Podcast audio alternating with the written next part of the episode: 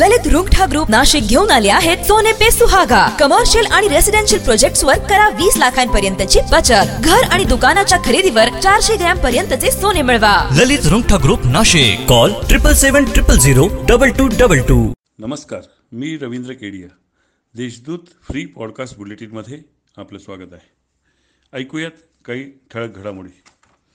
ब्रिटनमध्ये आढळलेल्या करोनाच्या नव्या प्रकारामुळे जगाची चिंता वाढली आहे. या पार्श्वभूमीवर केंद्र सरकारने महत्त्वपूर्ण निर्णय घेतले आहेत. आता आंतरराष्ट्रीय विमानांना एकतीस जानेवारीपर्यंत बंदी घालण्यात आली आहे. या प्रादुर्भावाच्या पार्श्वभूमीवर राज्यातही भीती व्यक्त केली जात आहे.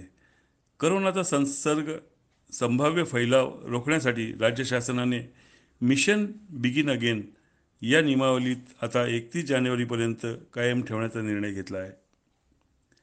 पालघर तालुक्यातील पोलीस हवालदाराच्या आत्महत्येची चौकशी करून पोलीस अधिकाऱ्यांना निलंबित करावे, अन्यथा आंदोलन केले जाईल, असा इशारा त्र्यंबक तालुक्यातील आदिवासी संघटनांनी तहसीलदार दीपक गिराशे व उपविभागीय अधिकारी भीमाशंकर ढोले यांच्याकडे केला आहे.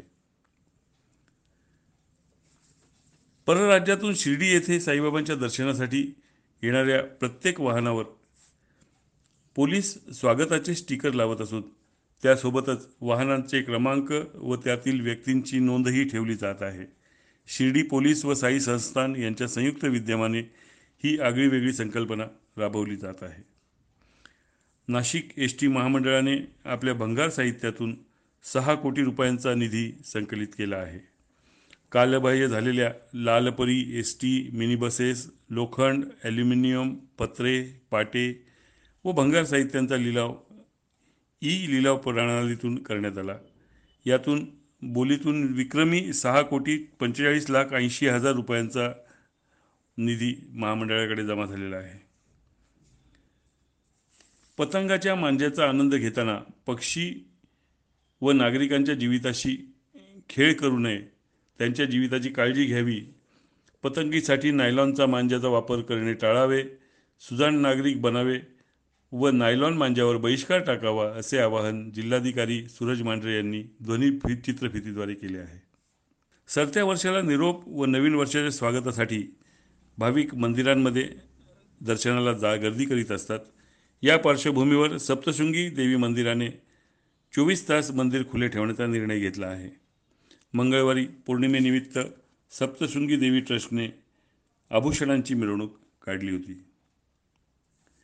सातपुर आई टी मध्ये विविध ट्रेडच्या प्रवेशासाठी महा अंतिम फेरी काल समाप्त झाली. प्रवेशासाठी सुमारे दोन हजार विद्यार्थ्यांनी अर्ज दाखल केले होते. सलग दोन दिवस झालेल्या या महाअंतिम फेरी प्रवेश प्रक्रियेत रात्री दहा वाजेपर्यंत प्रवेश सुरू होते. शास एकवीस शासकीय व तेवीस खाजगी आय टी आयच्या विविध ट्रेडसाठी ही प्रवेश प्रक्रिया राबवण्यात आली होती. सुरगाण्यातील चौदाशे आदिवासी बांधवांना स्वतंत्र भारत झाल्यानंतर पहिल्यांदा रेशन कार्ड उपलब्ध करून देण्यात आले आहे. श्रमजीवी संघटनेने रेशन कार्ड मिळण्यासाठी सातत्याने पाठपुरावा केला होता. आदिवासी बांधवांनी रेशन कार्ड मिळाल्यानंतर आनंद नाचून व्यक्त केला. या होत्या काही ठळक घडामोडी. सविस्तर बातम्यांसाठी देशदूत डॉट कॉम या संकेतस्थळाला भेट द्या. नमस्कार.